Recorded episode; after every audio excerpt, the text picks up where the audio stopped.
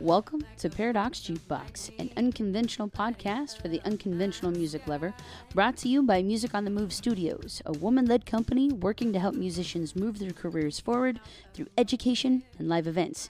I'm your host, Katie Thompson. Thanks so much for tuning in to Season 3, Episode 18.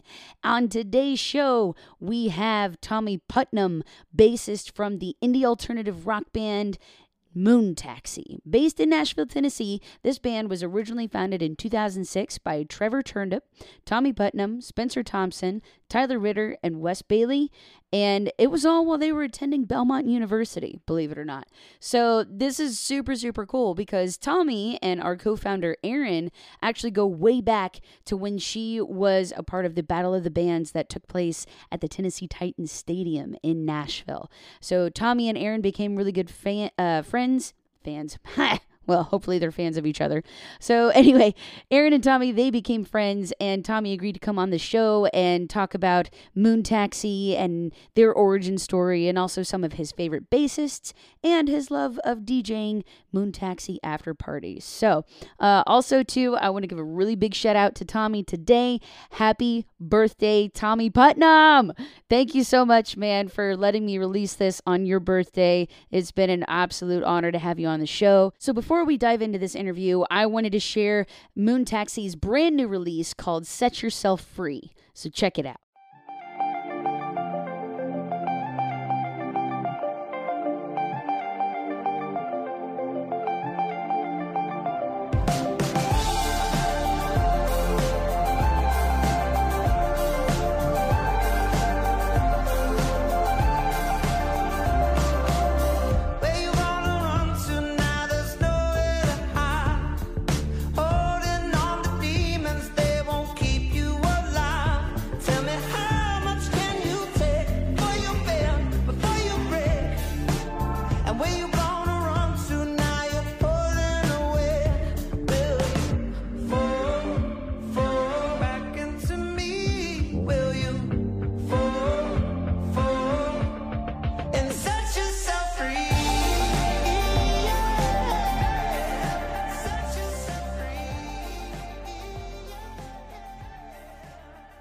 Welcome to Paradox Jukebox, everybody. Today I have Tommy Putnam of Moon Taxi with me. How you doing, Tommy?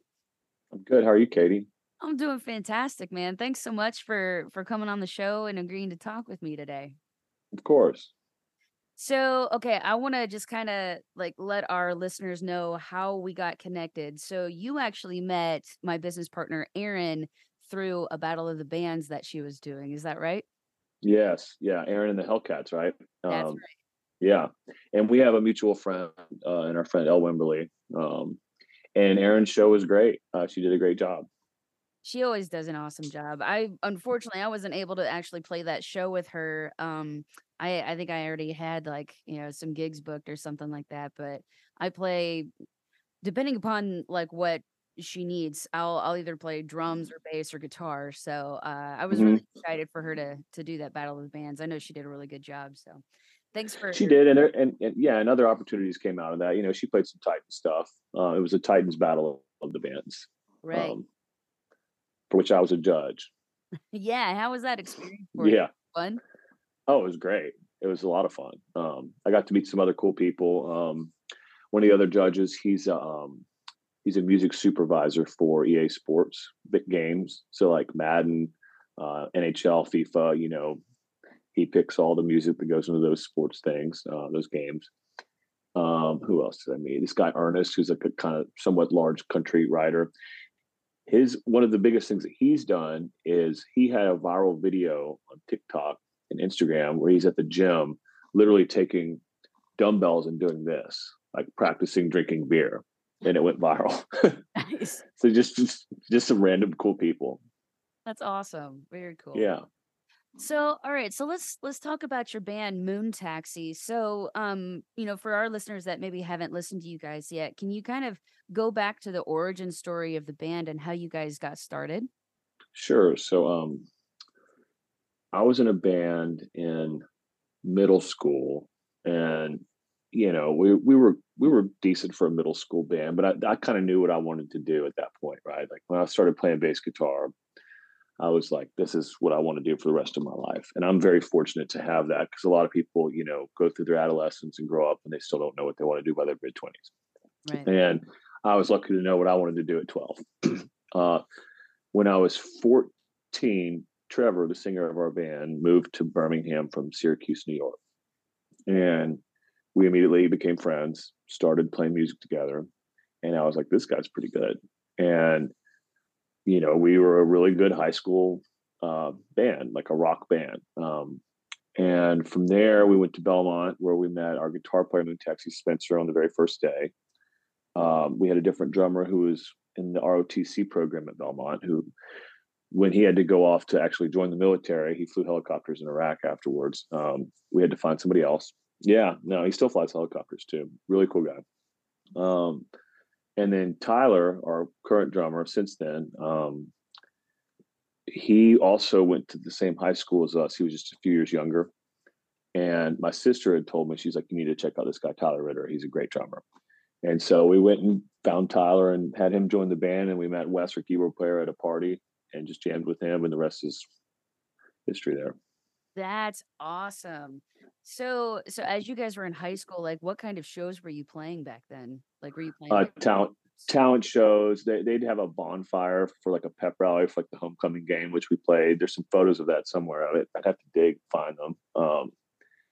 Um, um, some house parties. Um, we did wind up playing one bar.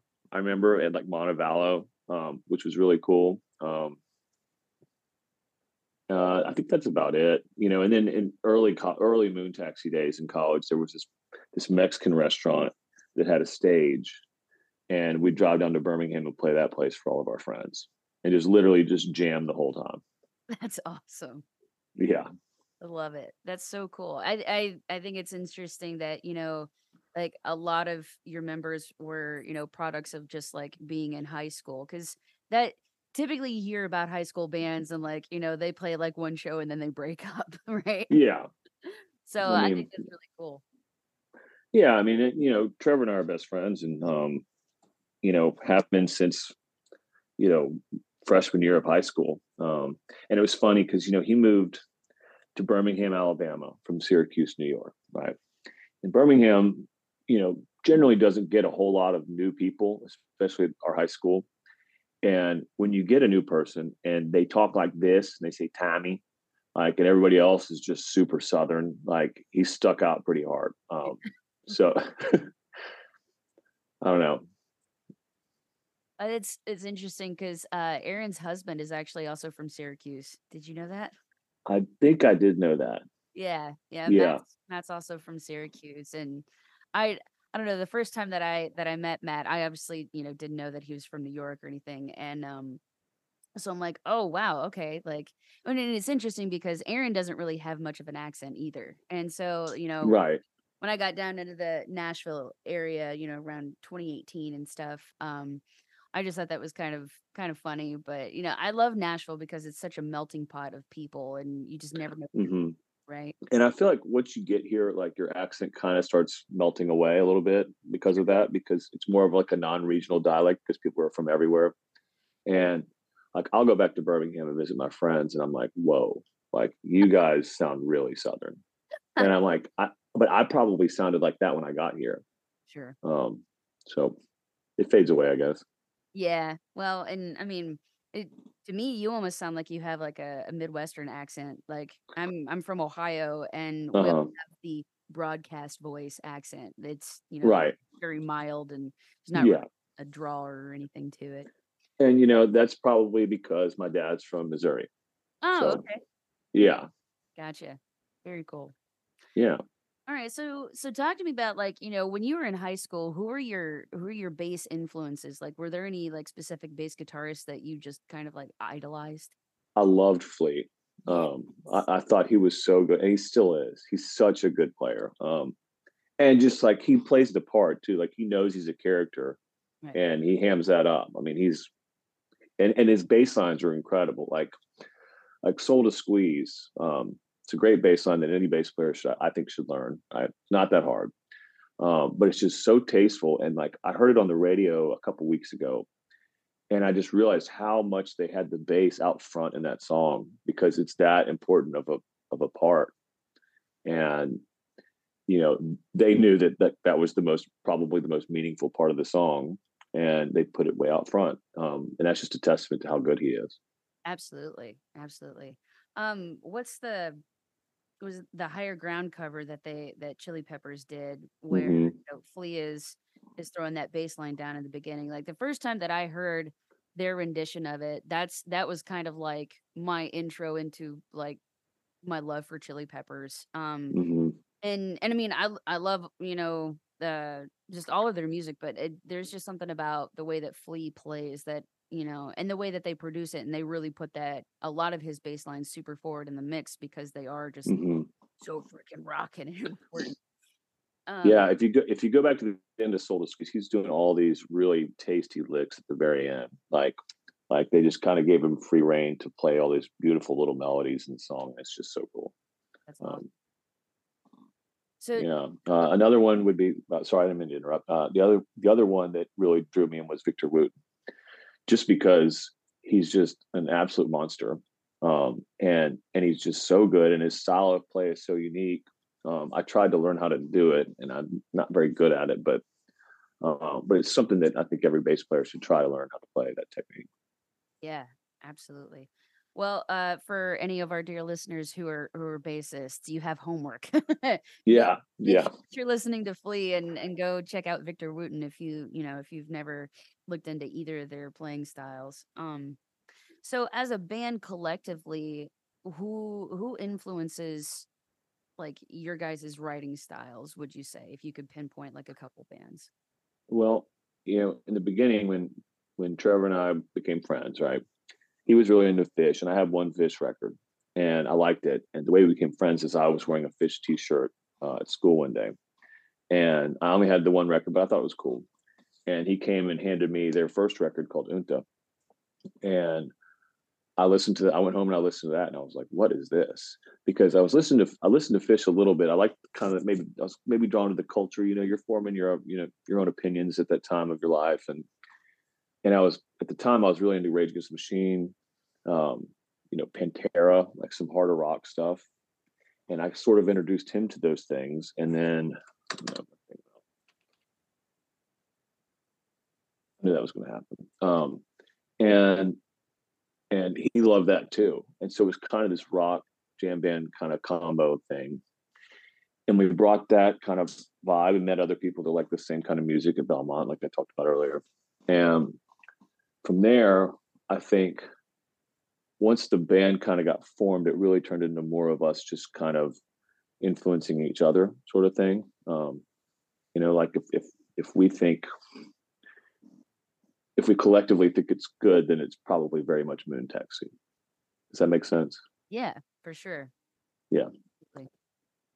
And so, you know, in your days at Belmont, like uh, especially because Erin and I we we talk about a lot a lot of educational pieces on our music on the move platform. So, you know, can you like think back to your time at Belmont? What were some of the most important lessons that you learned as you were, you know, studying bass? Um, well, I started off as a jazz bass major, right? And I had a moment. So they had these seminars where they'd gather all the guitar players, all the bass players, the jazz people. They'd have violinists too, violists, you know, jazz, whatever, saxophone, keys, drums. And I was a freshman, and my teacher, he, you know, he just call on people to go up there, and you're supposed to play the chart, right, with these other people. And this particular song was in three four, which is a waltz, and I did not see that part of the chart. And I was playing it as though it was in 4 4. And for anybody that doesn't know, what that means is after the first measure, I'm a beat off. And I cannot figure out where I am. And I'm supposed to be the one showing everybody where to go. And it completely fell apart. And it was a very, it was a very humbling moment, right? Uh, so from there, the next week, we did those every week. And or maybe once a month. I can't remember. But I told my teacher, I said, "Hey, I want to do the next one," like because people's opinions of my bass playing were probably pretty sour after I crashed and burned the first time I was up there as a freshman with all these really good musicians too. And so went up the second time, didn't necessarily killed it, but I got through it great and it was fine. So kind of proved my point. But that was a moment where it's kind of like, you know, you're going to get thrown to the fire at some point. You just kind of can't panic and don't give up. Yeah. So that's real.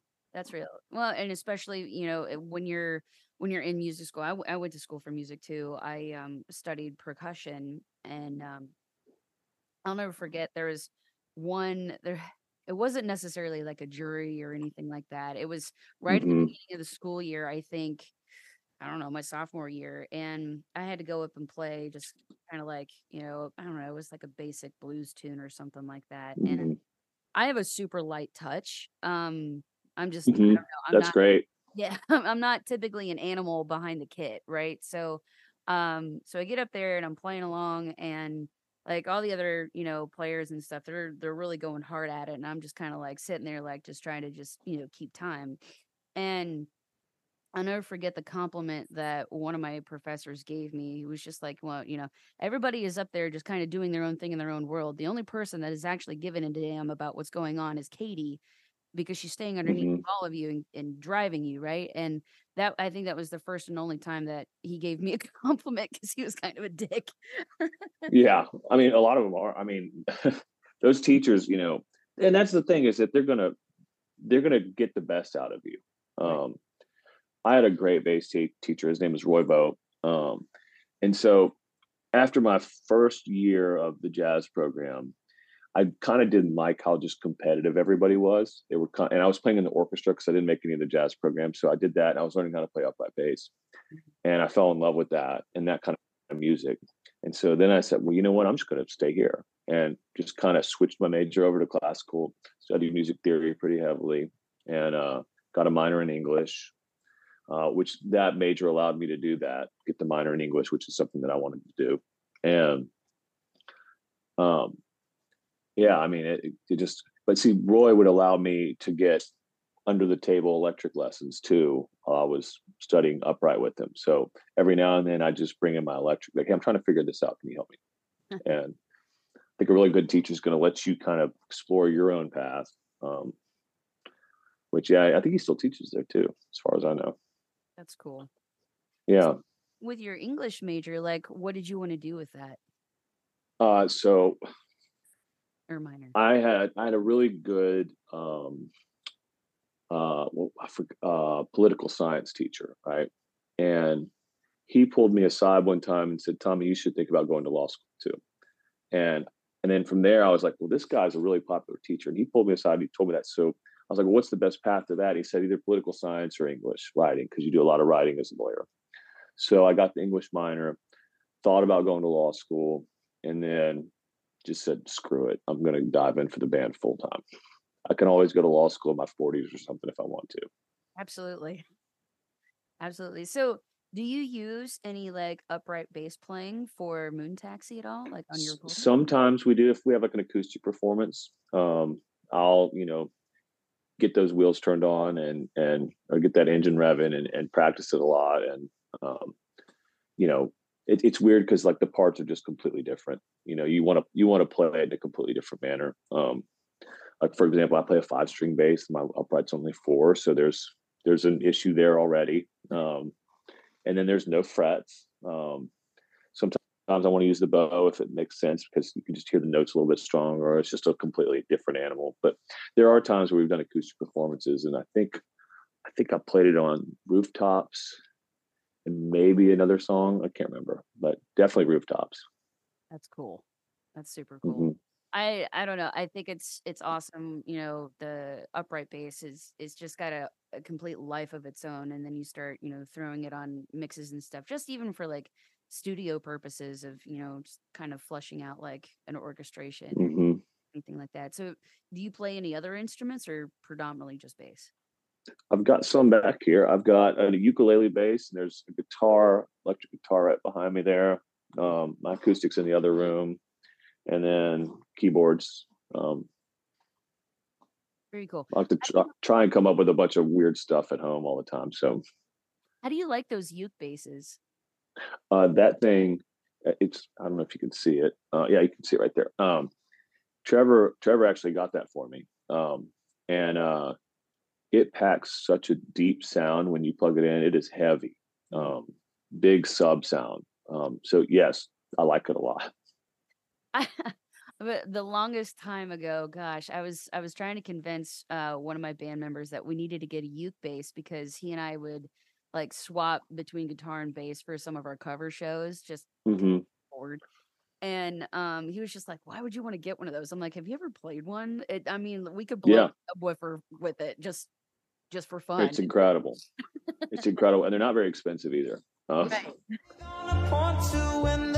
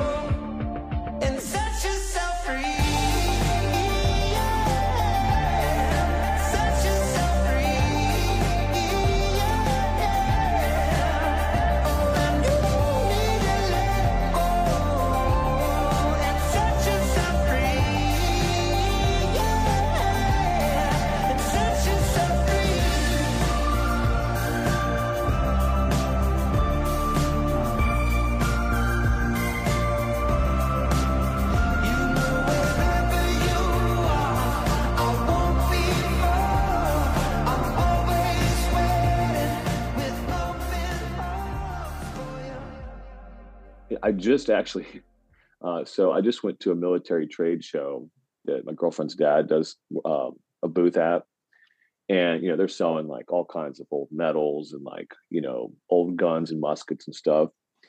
And I was like, I'm going to buy something this time. And the only thing I found that I really wanted was a bugle that's from like the 1880s or something. So it's like you know the one that plays taps. So I just bought that. Can't play it at all. Uh, and then I went and visited Trevor right afterwards, and he just started. He used to play trumpet, so he started playing taps on it and all kinds of stuff. But it doesn't have the little buttons like a trumpet. It's just a bugle. Right. Right. Just the So. I've got one of those now too. That's awesome. Yeah. You plan on using it for any moon taxi performances? No, no, it's on my mantle. It's it's a it's a it's a de- decorative piece, really, Gotcha. I think that'd be but it works. That'd be cool. Yeah, Trevor- like if Trevor could give you lessons, you guys could end up doing a duet or something. That'd be kind of awesome. we could do that. We could do that. I know when he comes over here next time, he's going to pick it up and start playing it. Yeah. It's a guarantee. For sure. You know, you could always record him like, you know, playing a couple of notes on it and then like, you know, pitch it down and, you know, really affect it and just use it as like a pad or something like that. Okay, now now you've got me thinking. I can I can I can I can produce notes out of it. But yes, that, that's now we're thinking. Yeah. Yeah, Heard here first on Paradox Jukebox. It's going to happen. awesome. I love it. All right. So, um, talk to me about um your most recent album, Silver Dream. Um, I've been listening to it hmm all morning and I and I really love this album. Like I'm I'm a massive hmm now, but but yeah, talk to me about Silver Dream and like maybe, you know, one or two tracks that really stand out to you. Um, well, I loved Hometown Heroes. Um, that one, um, Trevor, Spencer, and Wes were working up with some guys out in LA. I was in Nashville. Um, and actually, been, I was in Birmingham at the time, and Trevor sent me uh, the chorus for it, right? They worked on. And our friends from Birmingham have a party every Christmas that they call the Hometown Heroes Party because everybody's coming back to their hometown and they, you know, we all go out to a bar or someone's house or something. And I was like, well, this is great. Um, so he came, they all came back to Nashville. We worked on some of the lyrics and, um, and that song did great. I love, I love that one. Um, and then Live for It too is also a really good one. I thought that song was special. Um, and you know, it's funny. We had that album ready to go, uh, and then 2020 happened. Um, and so, you know, it was it was the opinion of of you know a lot of the people that we work with that we should wait to put it out until we can tour on it, which we did. Sure. Sure. Yeah. Yeah, there's there's a lot of artists that I've had on the, the podcast since uh 2020, like Kashana, for example. She had she had just recorded this amazing album 2020 hmm and the music went nowhere because she couldn't tour on it and she couldn't really, you know, Yeah. promote as well as she wanted to. So I'm glad Well, that and then yeah, yeah, and then on top of that, like with Hometown Heroes, I was sitting there like, let's get this song out. I mean, how many different commercials during that time did you see where they talked about Hometown Heroes, your nurses, your doctors, you know, fighting COVID at the hospital? I mean, right. yeah. Yeah. Um, that would have been that would have been perfect. I bet you guys got a lot of sync deals out of it for sure. I can't remember exactly what what we got out of it, but I'm sure it was something. Yeah. Well, that's that's awesome. Okay, so um, you know, before we hit record, you were saying that um, you guys have some releases coming up soon. Yes. Um, I don't we have we have one single that's out. It's called Classics. Um, and uh it's on several radio stations now um, here in Nashville. They're, they're playing it. I've heard it on there. Um, and then we have another one that we're going to release at some point. We haven't decided when yet. Um, and then an album um, at some point too, in the not too distant future. The most, the thing that will probably come out first, release wise, will be our touring schedule uh, for the fall tour. That's that's more imminent. So, just waiting on a couple things there. Awesome. Uh, like, are there any specific cities that you could tell us that you're that you're going to tour? Or do you have to keep? that- Oh, I don't, I, I don't even know. Um, probably, if you've seen us before, we'll probably be back there. Cool. Um, yeah. Awesome. So, you know, aside from aside from Moon Taxi, like do you have any other projects that you that you work on or do you write with other people while you're in Nashville?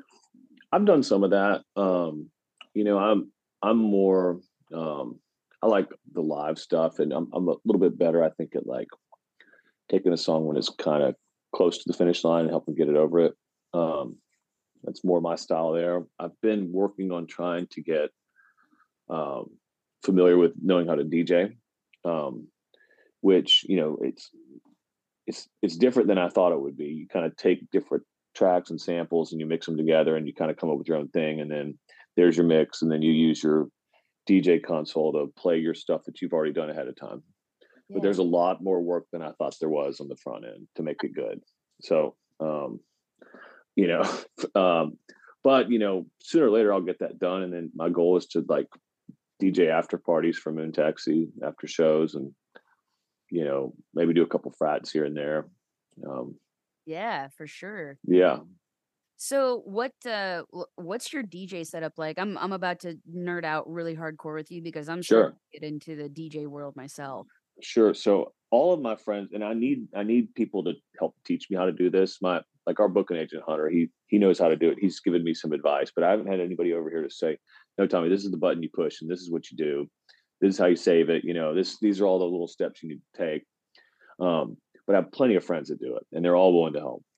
But what I've been doing is I've been using Rekordbox, and then I drop you know a song in there, um, get like you know one sound or i'll go to splice and i'll download a sound and drop that in another track and match the bpm and match the key and then that starts going and then i'll take something like like biggie and drop his rap on it. And and that usually works. Biggie's cadence just always kind of works. Um, yeah. Um and then from there you down and then you're you're supposed to then you bounce that down. And from there all of my friends that perform live they use serato which is a different program Right. and i think you make a file and you load that into serato and then you go from there that's what i think you're supposed to do but like i said i'm still learning um, this is a long-term goal Sure. Yeah, absolutely. So what kind of controller are you using? i've got a um, and i haven't even really messed with that thing yet uh, it's a dd7 where is it i don't know where i put it i don't even know where it is um, haven't used it yet Gotcha. it's all it's all making the files right now Nice. Yeah, Yeah. I I've been looking into like whether or not I want to just like start out with like a beginner rig or if I just want to go ahead and like grab a Denon or something because Denon just came out with one that hooks straight up into like Amazon Music. And Mm, so I guess it would be kind of like if you had Serato, but like it'll just it'll take all of the the tracks out of Amazon Music for you. I'm not really mm. Sure. Um, and that thing's probably like a thousand bucks. around there, yeah. and I, I'm The not one I got was like the one I got was like two fifty, Yeah. and so I'm like, and I, I got a Guitar Center. I was like, well, you know, you can always take stuff back to Guitar Center if you want to. Right. Um, and then I kind of played with it a little bit, and I was like, this thing will work for what I'm trying to do for now. So Right, right. Yeah, and I just I think I just saw something on like zZounds.com or something. It was like, I don't know, it was a new market. It was like a hundred and something, like 150. And it's just a controller. Like you, yeah, you know, either use like Serato or virtual DJ. Um, and I've I've used virtual DJ before, but I'm not really sure about it. So do you like Serato? Have you tried that? I, I I played with it a little bit. It's fine. Um, what got me started doing this was I was talking to my band about wanting to do this. Like Tommy, this is a great idea for you. We're at some music festival in like Illinois or something, and like Spencer was like, I was like, I just don't know where to start. And Spencer was like, start small. Remember that frat party we were playing at? And in the green room, this girl came in and she hooked her phone up to the PA system. She started DJing from her phone. He's like, figure out what that is and try and start there. So then I just downloaded this, you know, I think it's just called My DJ on my phone. And it has all these tracks for you and they all kind of work together. It's like kind of can't mess it up. right. And so from there, I DJ'd our whole van ride to Olive Garden. Um, and, and and there were mixed reviews. Um, but then our key, then our keyboard player Wes started calling me DJ Breadsticks, and I'm like, all right, I got to get better at this. Uh, so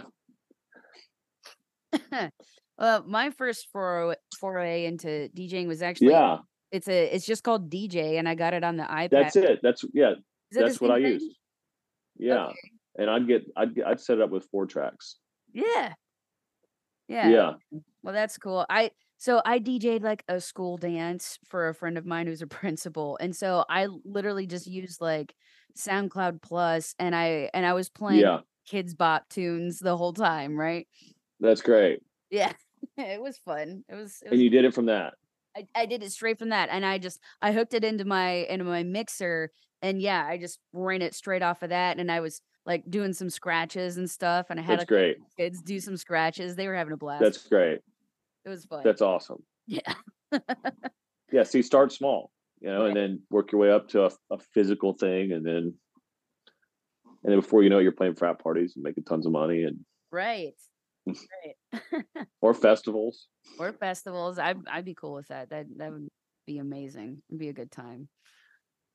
All right, dude. Well, um, I think what I would like to to ask you next is if you could give like musicians that are trying to cut their teeth in the industry right now, or even just full bands, like what is Mhm. what is a really good piece of advice you wish somebody would have given you?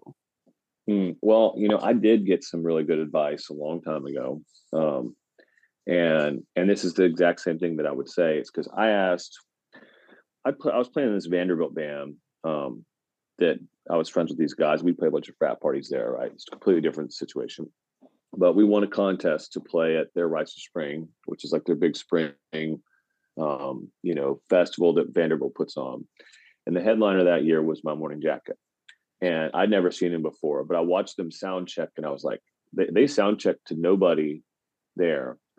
And they played like there were 50,000 people there rocking out. I was like, okay, these guys know what they're doing. Um, I need to talk to them. And I watched their show and they blew my mind. Like it was so good. So then I quartered their keyboard player, or sorry, their guitar player, uh, Carl Broemel.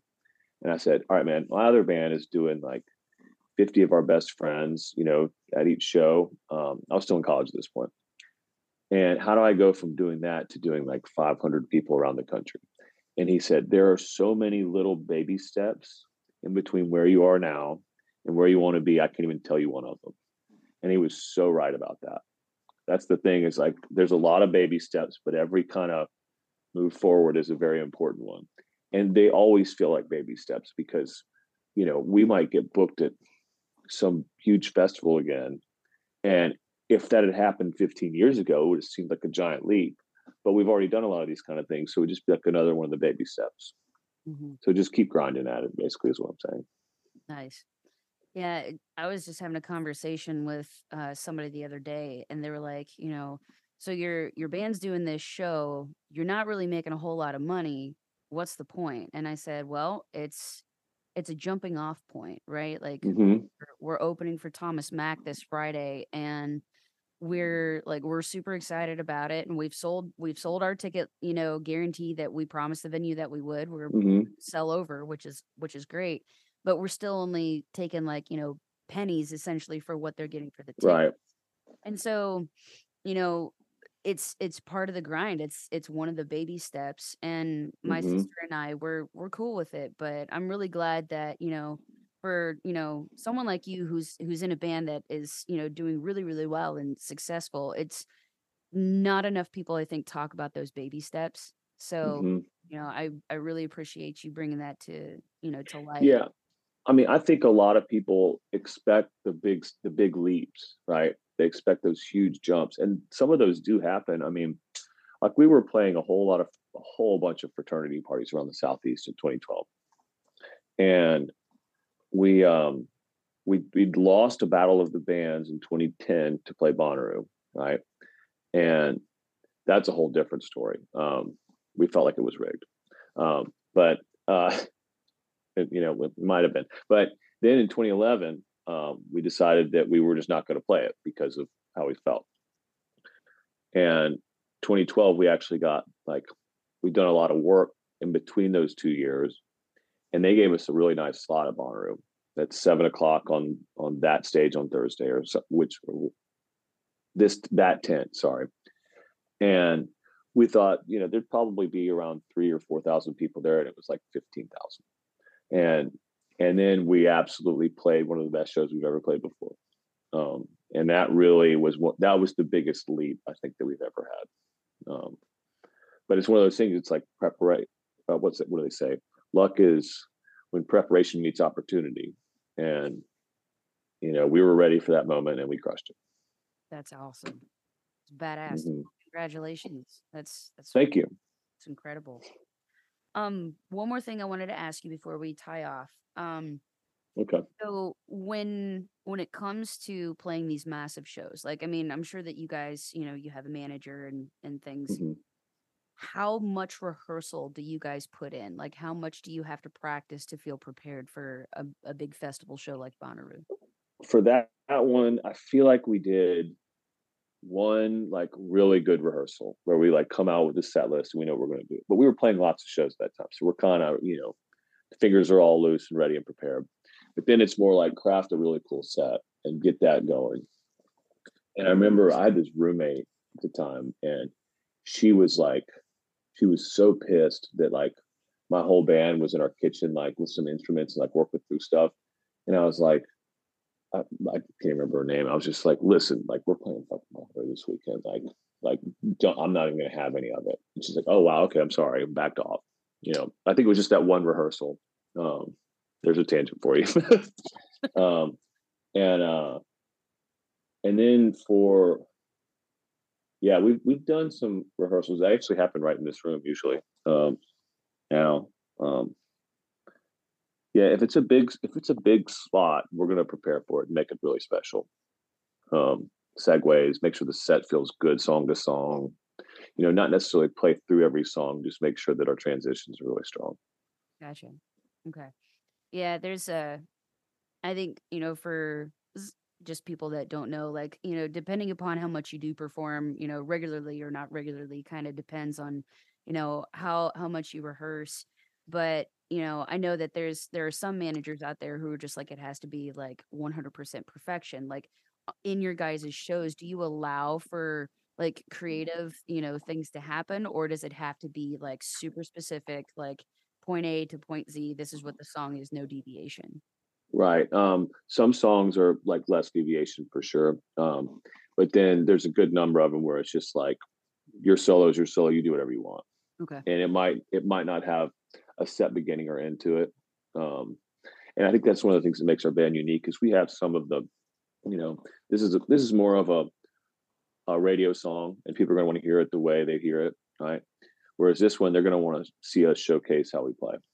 Um, and this new record, you know, we've got some instrumental tracks on there where like everybody gets a solo. Um, really happy with that, and we're we're super excited about whenever this thing comes out. It's not quite finished, but it's almost there.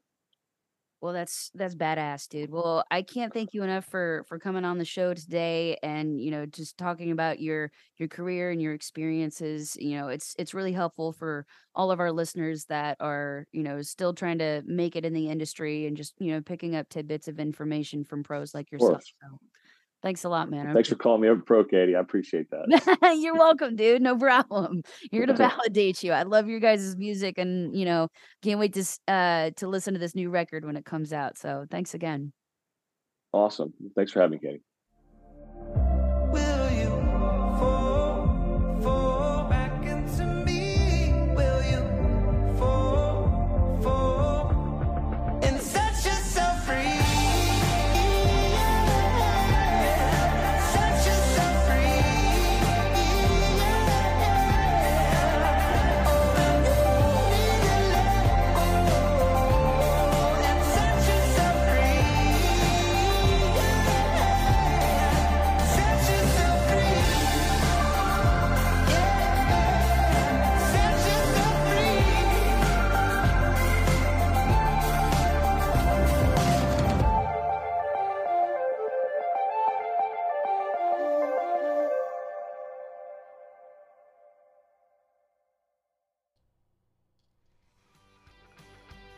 First and foremost, I must say one more time, happy freaking birthday, Tommy Putnam, and thank you so much for coming on the show and sharing your stories about, you know, playing uke basses and DJing and also all of the fun stuff that you're doing with Moon Taxi. Make sure that you check out the links in the show notes. Moon Taxi is going on tour this summer and it is extensive. They will be going everywhere. They're even coming to Columbus, Ohio in October. So I'm really stoked for that. I hope I get to uh, go out to that show at the Bluestone. So thank you so much, Tommy. Happy birthday. Y'all make sure that you go download Set Yourself Free right now. It is available everywhere you get your music. We'll see you soon.